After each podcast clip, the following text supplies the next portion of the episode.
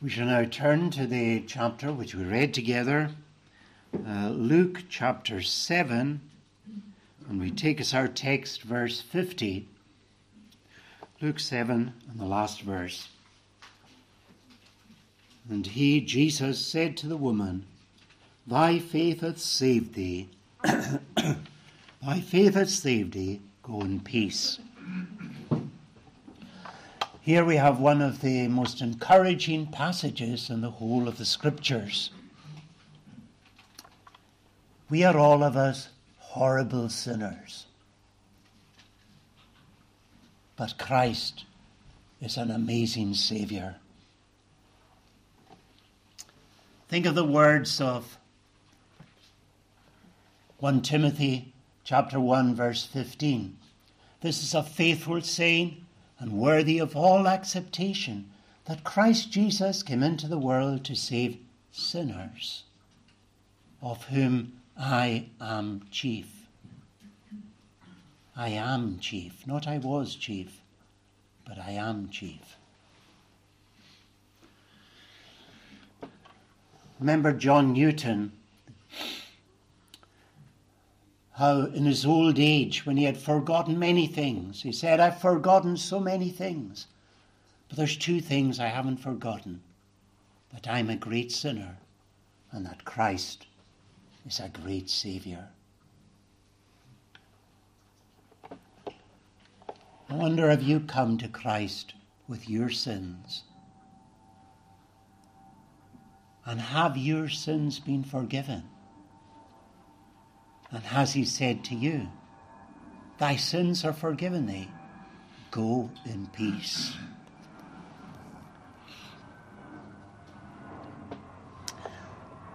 Today, in our sermon, I would like to deal with four points. First, a sinner. Secondly, a saviour. Thirdly, a lover. And fourthly, a Pharisee. So first, a sinner. Verse thirty-seven, this woman is introduced to us as a woman that was a sinner. But every woman's a sinner. And every man's a sinner. All have sinned. The Bible says, all have sinned and come short of the glory of God. All of us. There is none righteous, says the Scripture. No, not one. There is none that doeth good. None of us do good. We're all sinners.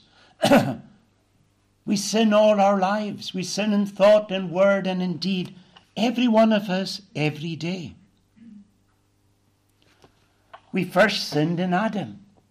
We were in Adam, and when Adam sinned, you sinned, and I sinned.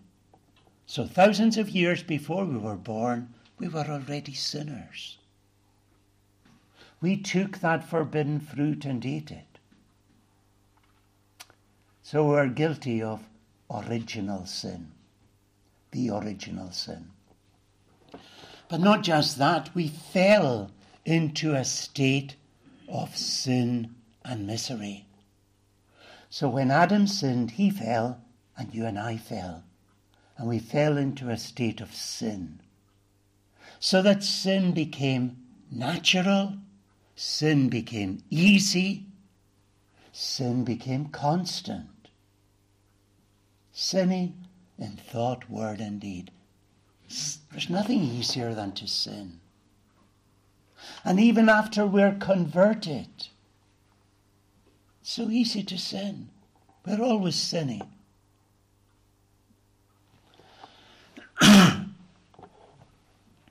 We're born sinners. Paul tells us that by nature we're dead in sin.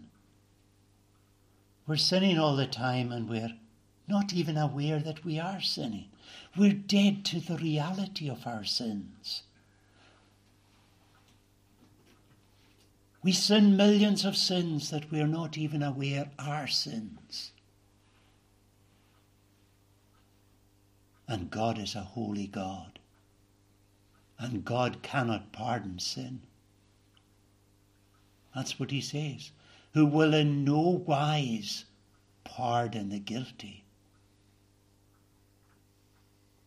Just some time ago there I was preaching in the open air, and a Muslim man came up to me and he was saying, Allah is merciful. All we have to do is uh, repent, and if we feel sorry for our sins, Allah will forgive us. But no, Allah is just. He's holy. And God punishes sin. And repentance is not enough. And there's no way of meriting God's favor. You can weep tears of sorrow to, to the endless ages of eternity, and that won't wash away one of your sins.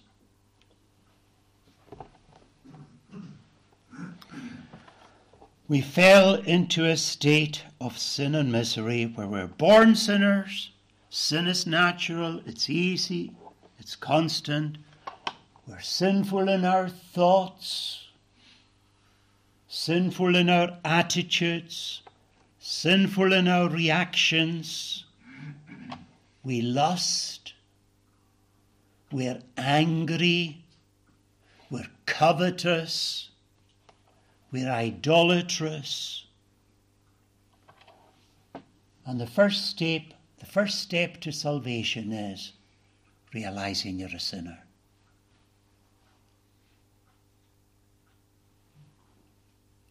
That's the first step.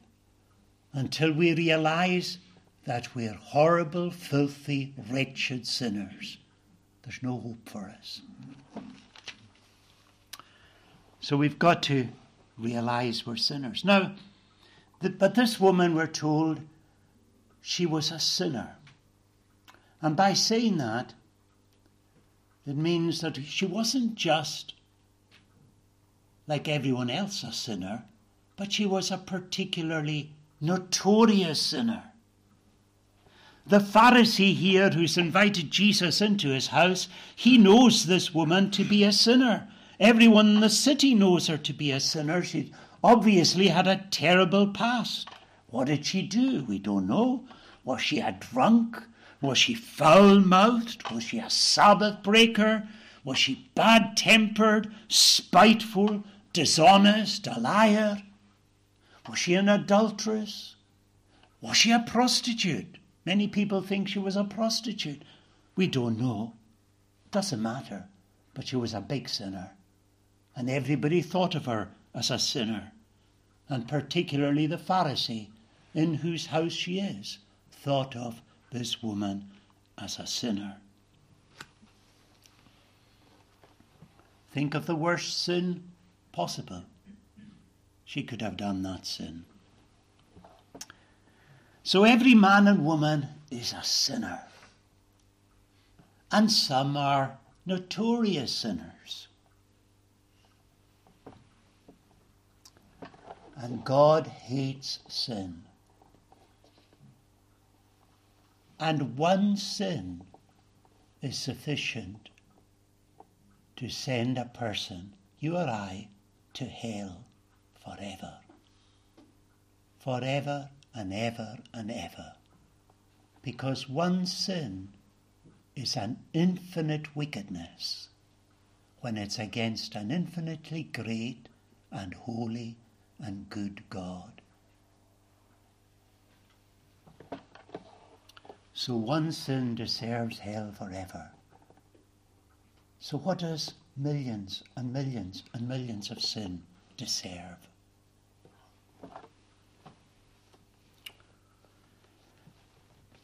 A sinner. But then, secondly, we have here a Saviour. Jesus. And his name shall be called Jesus, for he shall save his people from their sins. So that was the name that he was given by the angel, speaking to Joseph. Call his name Jesus. Call his name Saviour. We made reference earlier to that faithful saying, worthy of all acceptation, that Christ Jesus came into the world. Why? To save sinners, of whom I am chief, even the chief of sinners. That's a wonderful saying. And that's the good news. The word gospel means good news. And what is the good news? The good news is that there's a Saviour. We're all sinners on the way to hell, but there's a Saviour. And that's amazing. We deserve to perish, but there's a Saviour. Go ye into all the world and teach all nations, baptizing them in the name of the Father and the Son and the Holy Ghost, teaching them to observe whatsoever things I have commanded you, and lo, I am with you always. Go and preach the gospel to every creature. That's the commission given to the church. Tell them that the Son of God came into this world and took a human body and soul, human per, a human nature, and lived a spotless life, and then offered himself as a sacrifice on the cross, died in the Roman place of sinners, and sent out his church to tell the world that he's able and willing to save. Believe in the Lord Jesus Christ, and thou shalt be saved. That's a gospel, a wonderful gospel for a perishing world.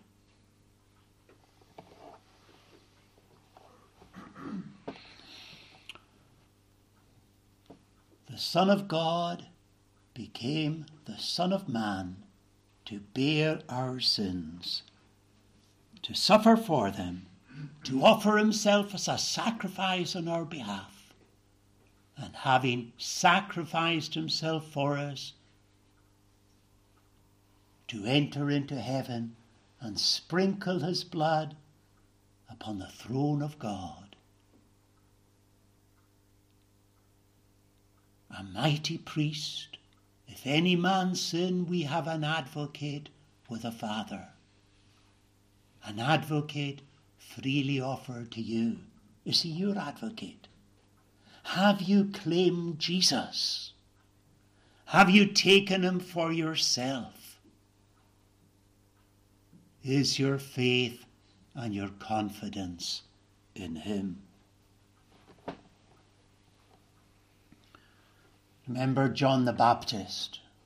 We were reading about him earlier in the chapter. Is this he that should come, or should we seek for another?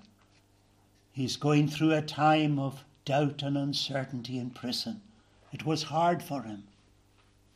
He had experienced a mighty revival preaching out there in the desert.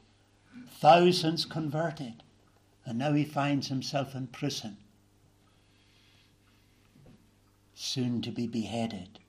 Art thou he that should come? Are you the great Messiah?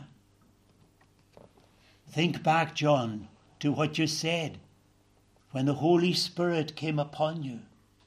You preached, you proclaimed, you declared, behold, behold, the Lamb of God that taketh away the sin of the world. Imagine what Jesus must have thought when he heard that. Behold the Lamb of God. His human nature must have shivered at the thought, you are the sacrifice to take away the sin of the world. He came not to call the righteous, but sinners to repentance. They that are whole need not a physician, but they that are sick. There's some hope for the one who knows that they're sick and goes to the doctor. But if you're sick and you don't know it, then death comes suddenly. A promise was made in the Garden of Eden. Immediately Our, parent, our first parents had sinned. God came into the garden. And he spoke to the serpent, and in his words addressed to the devil, there's hope. I will put enmity between thy seed and her seed, the children of the devil and the children of God. It shall bruise thy head, and thou shalt bruise his heel. The seed of the woman would crush the serpent's head. The same gospel that came to Abel. We need the gospel in order to have faith. Faith comes by hearing. And we're told about Abel. By faith Abel offered unto God a more excellent sacrifice than Cain. Faith. Faith in Christ, in the cross, in the dying Saviour. By faith Abel offered unto God a more excellent sacrifice than Cain. Or Noah.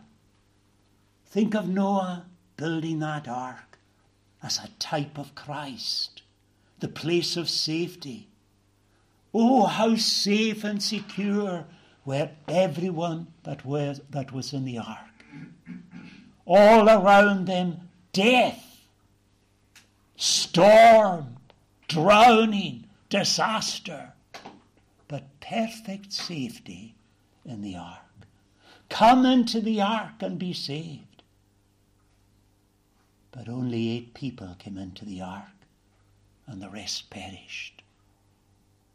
It's a narrow road that leads to life, a narrow gate, and few there be that find it. Have you found the narrow way? Have you found Jesus Christ?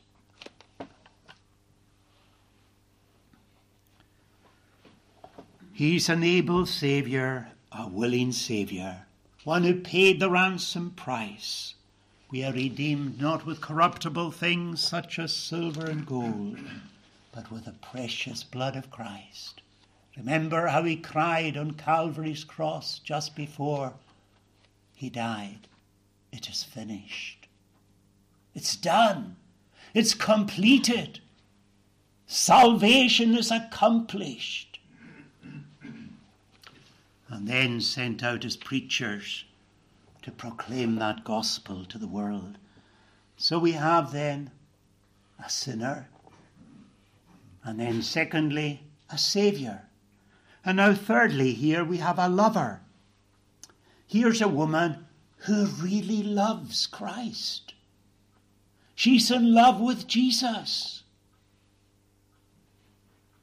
Can you say that? I love Jesus. I'm in love with him. I love him more than anyone else. He's got my heart.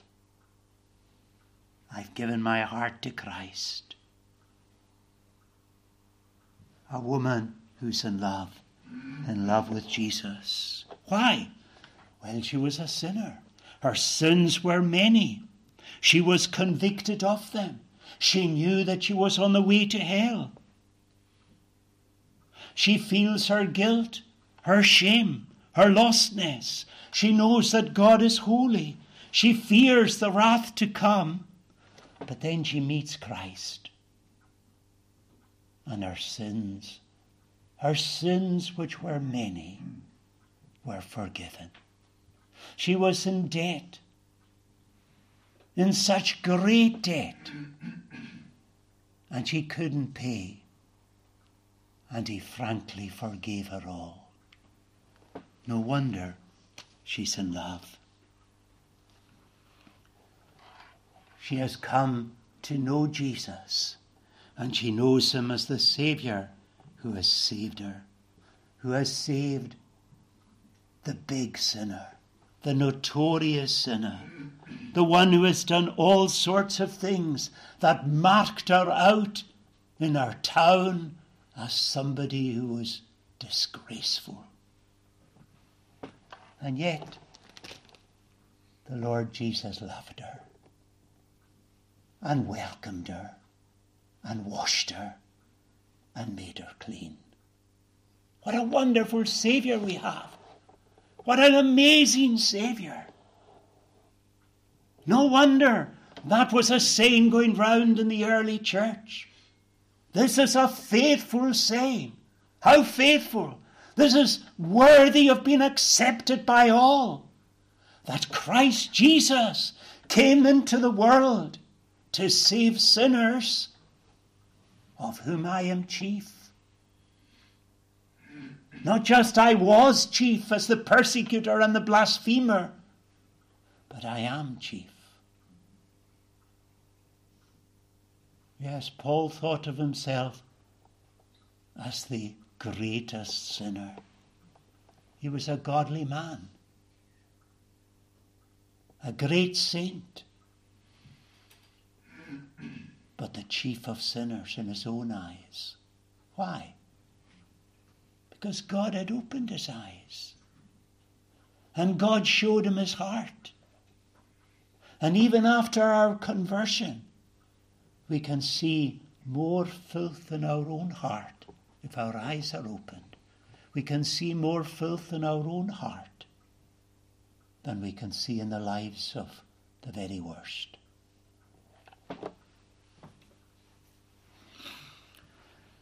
So here's this woman then, and she comes to Christ, and she puts her faith in him and trusts in him. What must I do to be saved? Believe in the Lord Jesus Christ, and thou shalt be saved. Being justified by faith, she has peace with God through the Lord Jesus Christ. There is therefore now no condemnation to them who are in Christ Jesus. Whoever will be condemned, nobody in Christ will be condemned. By faith we are in Christ. She feels the wonder of pardon. She has claimed the blood, and she's washed. And so she boldly enters the Pharisee's house, knowing that she could easily be kicked out, knowing that the Pharisee despised her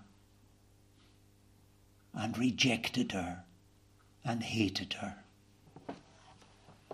She comes in boldly, because she's in love with Christ, and she's prepared to do anything for Christ. She comes to the feet of Jesus as he's lying there at the table, laid on the ground. She comes behind him to his feet and weeps. And she weeps. She's weeping tears of repentance, but not just that. She's weeping tears of joy, tears of delight, tears of amazement, tears of wonder. What a Saviour! What an amazing Saviour! What a spotless, beautiful Saviour! And he had compassion on me, and he loved me, and he gave himself for me, and he died for me. Me, the greatest sinner in the town. He died for me. It's a wonderful thing when, personally, you can take this gospel to yourself and you can say, he loved me and he gave himself for me. No wonder she wept. No wonder there was great emotion. No wonder the tears flowed. And as they flowed down from her cheeks, they fell on Jesus' dirty feet, dirty with the dust from the road. And she took down her hair and she, she rubbed his feet dry.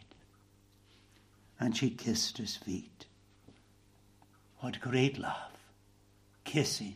Kissing and kissing again, because she loved Jesus. She's deeply in love with him. Do you love Jesus? That's the great mark of the Christian. Simon, son of Jonas, lovest thou me?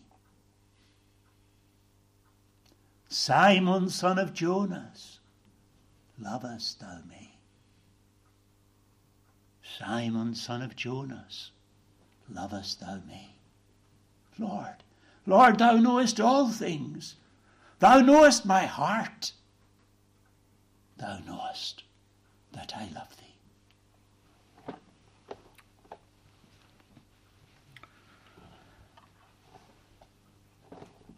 And she takes out her expensive box of perfume and she pours it all over his feet.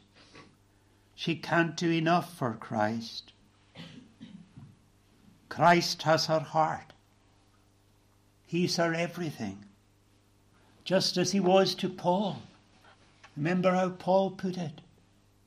To me, to live is Christ. To die is gain. Christ is everything. He's my life. He's the center of my life.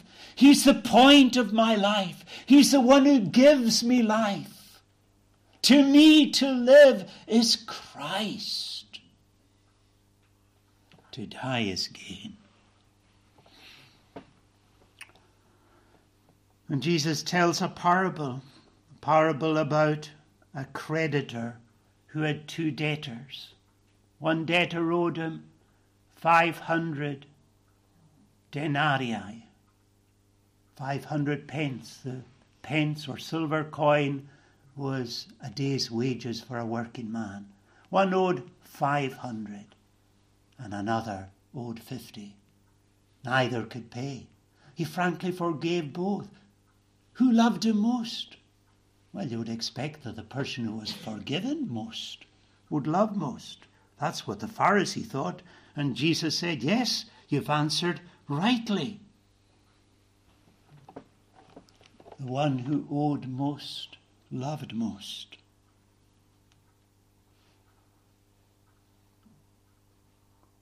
What do you owe? How much do you owe? Do you owe God just a little?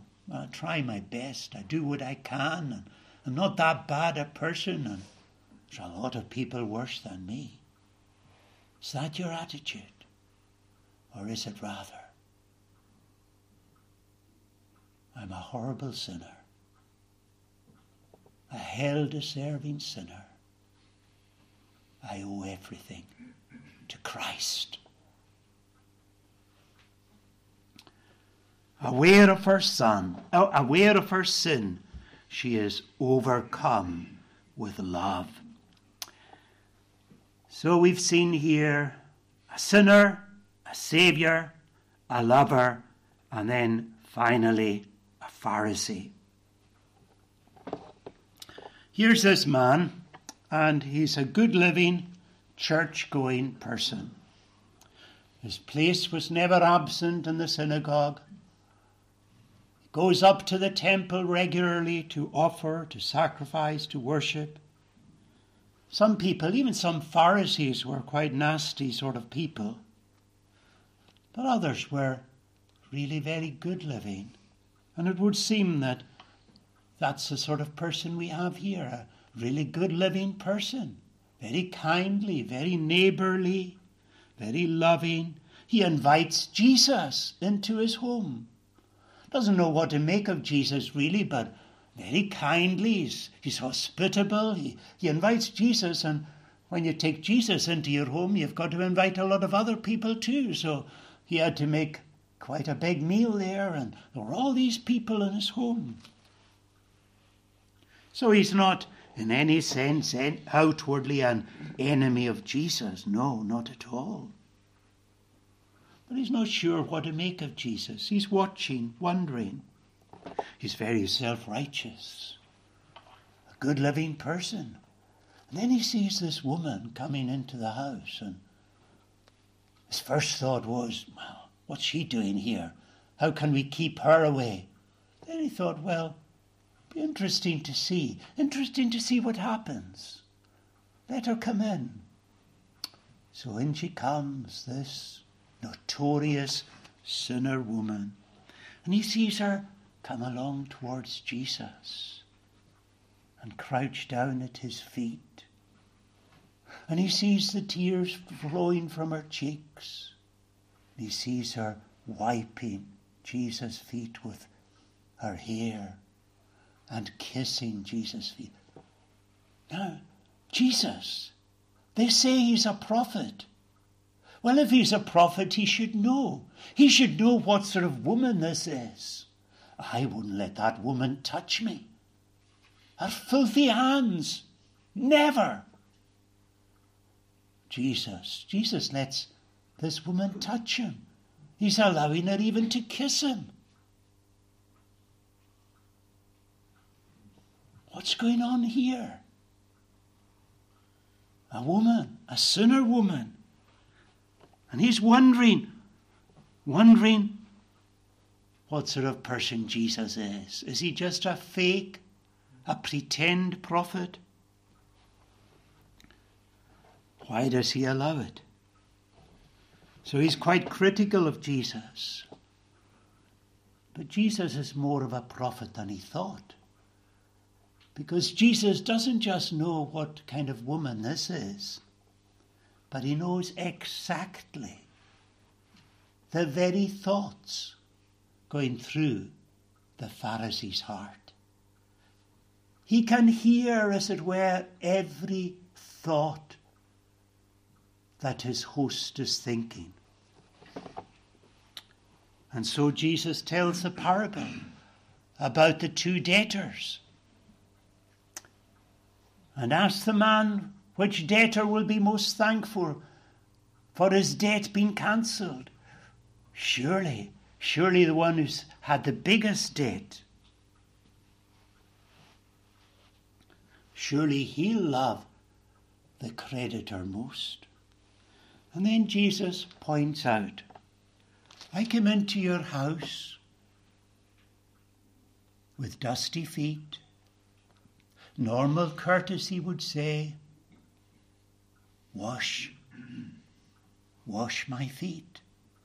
At least provide water for me to wash my feet. But I came into your house and you didn't give me any water to wash my feet. And this woman has washed my feet with her tears, the most precious water she had, her tears.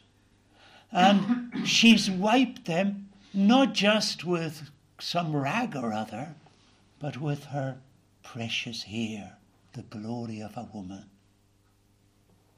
And not just that. I came into your house and you never gave me a kiss.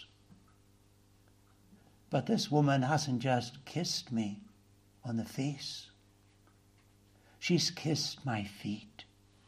Not just once, but over and over and over again. You never gave me oil to anoint myself, but this woman has anointed my feet with perfume. You showed me no real love because you didn't really need me, or that's what you thought. You had no sense of your sin, and you didn't particularly want a saviour. You trusted that you were good enough.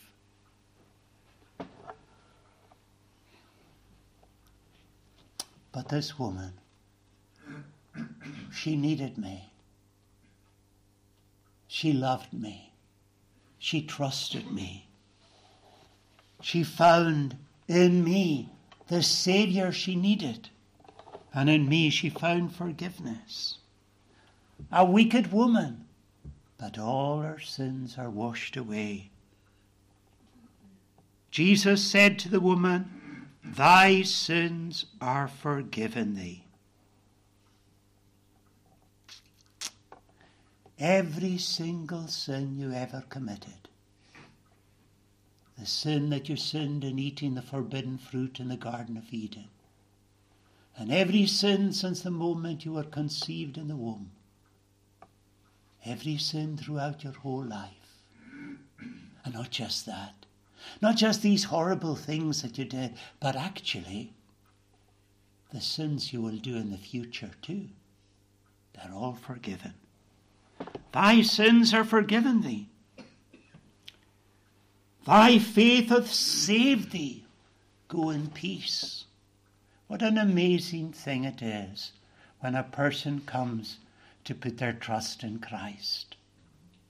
Think again of that glorious doctrine of justification by faith, wherein he pardons all our sins and accepteth us as righteous in his sight, only for the righteousness of Christ, received by us by faith. Righteousness, the righteousness of Christ, the death of Christ, the sufferings of Christ, the atonement of Christ. He gave himself for us. By faith we receive him. And now all sins, past, present and future, are forgiven. Thy sins are forgiven thee. Thy faith hath saved thee. Go in peace. Is that true of you? Can you go in peace from this meeting today, knowing all your sins are forgiven and all you've ever done wrong is pardoned? God loves you and you love God. That's the gospel. That's the Saviour. Christ died on the cross to save sinners. He's risen, he's alive, he's a mighty Saviour. Come to Christ and you'll be saved. Love the Lord Jesus. Put your trust in him. And the peace of God, which passeth all understanding, shall keep your hearts and minds through Jesus Christ. Let's pray. We give thanks, O Lord, that we have a great Saviour. And we give thanks that although we are great sinners, we have a great Saviour. We give thanks, Lord, although we have done many things of which we are ashamed. And although if people could see our hearts and see into the thoughts of our hearts, they would despise us as much as this Pharisee despised the sinner woman. Yet we thank thee that thou hast not despised us. Thou hast seen our rotten hearts, and thou hast washed them clean. And every day thou dost wash them clean again. And one day we will be spotless and without sin before thee in love. We rejoice in Christ our Saviour. We rejoice that he was made sin for us, made sin for us, that we might be made the righteousness of God in him. In Jesus' name we pray. Amen. Amen. We shall close singing in Psalm one hundred thirty. Psalm one hundred thirty. Lord, from the depths to thee I cry, my voice, Lord, do thou hear. Unto my supplications' voice, give an attentive ear. Lord, who shall stand if thou, Lord, shouldst mark iniquity? But yet with thee forgiveness is, that fear thou mayest be. Psalm one hundred thirty. Lord, from the depths to thee I cry, my voice, Lord, do thou hear. Unto my supplications' voice, give an attentive ear.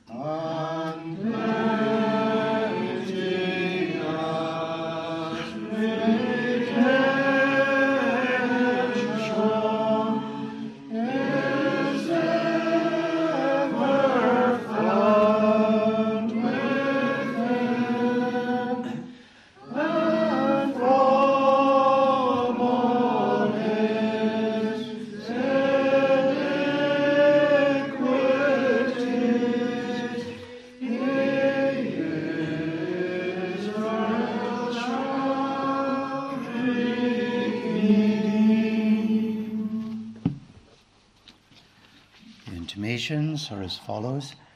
The evening service, as usual, at six thirty p m, and then there will be a fellowship and the Mass afterwards. The prayer meeting, the prayer meet, prayer meeting on Thursday at seven thirty p m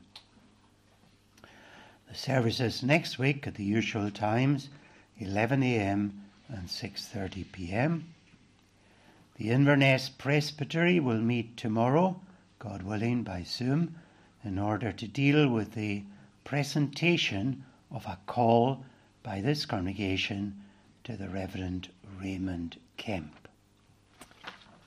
And then there's an intimation also with regard to the Christian Institute. They are having a meeting tomorrow night, seven thirty, in Inches Church of Scotland, in the retail park at Inches. Uh, that's seven thirty, the Christian Institute, for a wonderful work supporting the churches in different ways, and I'm sure that will be a profitable meeting. The grace of the Lord Jesus Christ, the love of God, and the communion of the Holy Spirit be with you all.